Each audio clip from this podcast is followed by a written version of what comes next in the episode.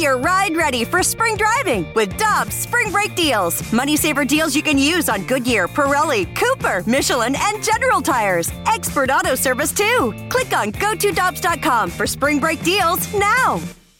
For over 2 decades, E&B Granite has been St. Louis's trusted name for kitchen, bathroom, and outdoor space renovations that are guaranteed to bring new life into your living spaces. Their skilled team will provide you with personalized customer service, fast turnaround times, and prices you won't find with big box stores. Support local and schedule free consultation at E&BGranite.com or call them at 314-645-9300, or better yet, stop by the showroom and explore their massive inventory. Again, that's E&BGranite.com. Get ready for winter driving at Dobbs Tire and Auto Centers with super deals on tires, including up to $200 on new Goodyear tires, plus oil changes, brakes, batteries, and more. For value and savings, click on gotodobbs.com today. Get on the line with Gerald Perry momentarily. 13-year Major League Baseball career. Played 5 seasons with the Cardinals from 91 to 95. Played 7 seasons with the Braves from 83 to 89. He's also a former Major League Baseball hitting coach with the Mariners, the Pirates, the Athletics, and the Chicago Cubs. Gerald Perry was with us now on the Brown and Crouppen Celebrity Line. Alex Ferrario, Tanner Hendrickson. Gerald, it is a pleasure to talk with you. Thank you so much for taking some time this afternoon. How are you? I'm doing fine. How are you doing? We're doing fantastic. Thanks so much for taking some time and doing this today. Let's start with just your playing time with the St. Louis Cardinals. It's always fun to talk with a former Cardinal to get his thoughts on playing in St. Louis, playing in front of the Cardinals fan base, and that was at the end of your Cardinals playing career. Oh yeah, no doubt. It was an awesome experience. I always loved coming there and playing against the Cardinals. I loved the atmosphere and had a chance to be a part of it and be on board with the Cardinals for 5 years. What was the difference, Gerald, between playing against the Cardinals, because you went up against them during the Whitey Ball era in the 80s, and then you transition into being a part of the Cardinals once it's in the early 90s? Well, it was a lot of talent. It was nerve-wracking playing against them in the 80s when I was with the Braves,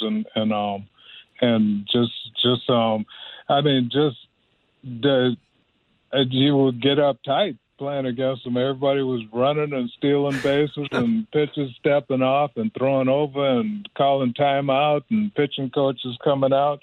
They just caused a lot of problems with the whole defense. And then offensively, I know the defense was outstanding too, where you look out there and especially around in the infield. The outfielders went and got it with Willie McGee and Van Slyke and Vince Coleman and those guys in the outfield. They would catch everything, but also in the infield, you definitely don't want to hit anything near a shortstop or second base, or TP at third base either. So they put together a good team. Whitey did a heck of a job putting that team together, and he let those guys play. And they look like they have fun out there, and they just made it nerve-wracking for their opponents. I can only imagine what that approach is for a young player at the plate against a team like that. I mean, you just went through it, Gerald. Like, if you're sitting there in the batter's box and you're thinking, okay, well, I can't hit it to short because I got Ozzie to deal with, and you can't really try and find a spot in the outfield because you got the speed of Willie McGee and Vince Coleman. I mean, the mental games that probably were played against the Whitey Ball era had to just be nauseating for a young player, correct? Oh yeah, it was nerve wracking. It was definitely nerve wracking. You had to sit down and calm your nerve after the game, and then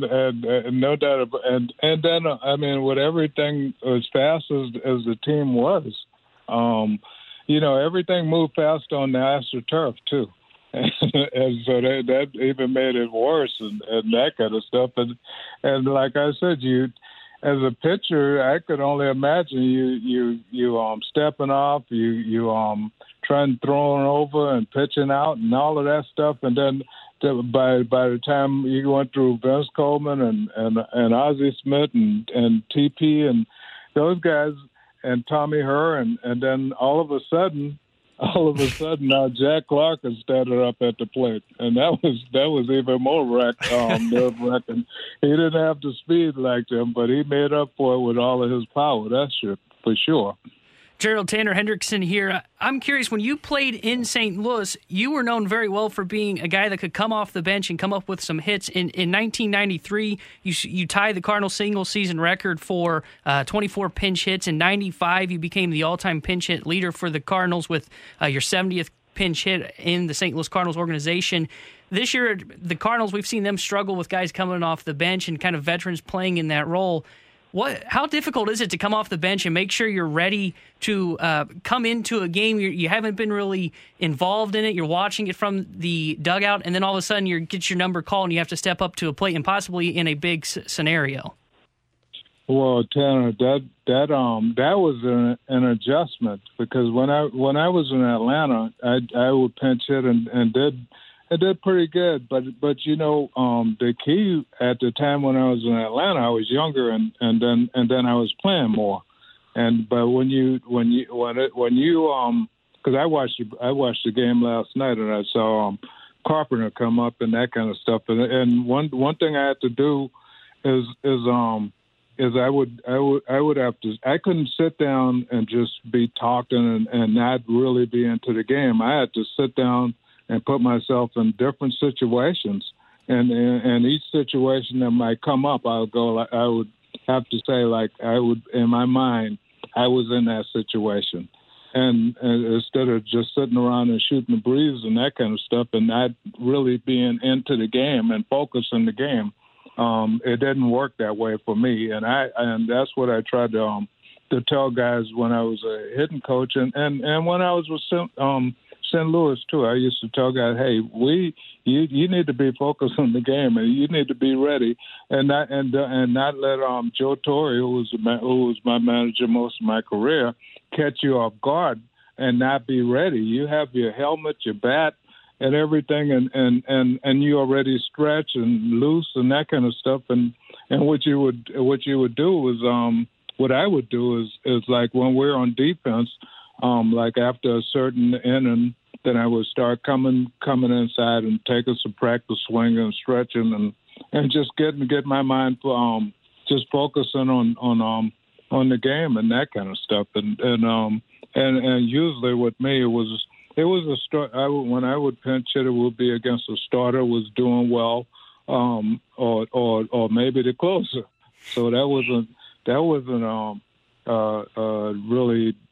A job that most people not going to be looking forward to either. And then, but we do.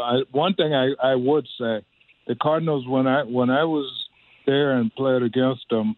I mean, you had Bruce Sutter when I came up and was playing against them, and then when I was there, Lee Smith was there. So there's two Hall of Fame closers that the Cardinals had during that time, and Ken Daly and Todd Worrell and those guys wasn't no slouch either. I want to stay in the mindset of a player, Gerald. And again, we're talking with former Cardinals outfielder, former Braves outfielder, and first baseman as well, Gerald Perry, on the Brown and Crouppen Celebrity Line. So, from a player's perspective, Gerald, when you have runners in scoring position, does it take a different mindset to come up in a clutch situation rather than just coming off of the bench or in the middle of a game where there's nobody on base? Oh yeah, it's definitely you. I always took pride in trying to. Well, hopefully, if I was going to pinch hit, definitely I wanted guys on base, because that got the adrenaline going and had you more focused any way it goes. But to be honest, whether somebody on base or not, it's still a tough job. And one thing I used to tell myself as a pinch hitter. Coming off of the bench, I did not want to get the count to 0-2 and being behind like that behind the pitcher and had not swung the bat yet. And because you really don't know what your swing's going to be like. And I used to say, you know what? If I see it coming in, I'm looking at the hard fastball. If I see a fastball coming and it's close, I am taking a big rip at it And then if I foul it off or not put it in play hard somewhere, at least I'm loose after that, because you really don't know what your swing's going to be like from day to day if you hadn't been in a game the whole game, and then all of a sudden it's the 8th or 9th inning and you're in the game. Gerald, I want to go to you. You were a hitting coach as well after your playing career. I'm curious, when you're the hitting coach and there's a bit of a offensive struggle, maybe the team's going through a bit of a rut, or maybe it's just one guy that is going through a tough time. As a hitting coach, what was your approach in trying to help get that guy or get the team kind of back to where things had been, or get them back to playing at their best ability at the plate? Well, I try to get guys to work with their to learn their strength, to be honest, and whether you're a high ball hitter or low ball hitter or off speed hitter or whatever, or you like the ball in or you like it away, but try to build on your strength and that sort of thing, and just not make the game bigger really than it really is.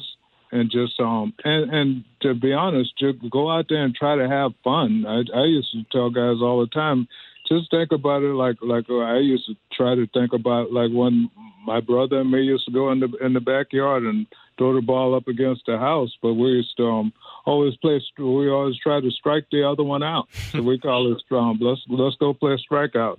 And then you throw into the other one hard as you can, and the hitter, as long as he don't strike out, he just keep hitting. So you have to figure out a way to strike him out. And then as a hitter, you just figure out a way not to strike out, to be honest. So, Gerald, it's been an honor to get to talk with you. Thank you so much for taking some time out of your day today and hopping on with us to talk a little Cardinals and Braves in your playing career. Always appreciate the time, and enjoy the rest of the week.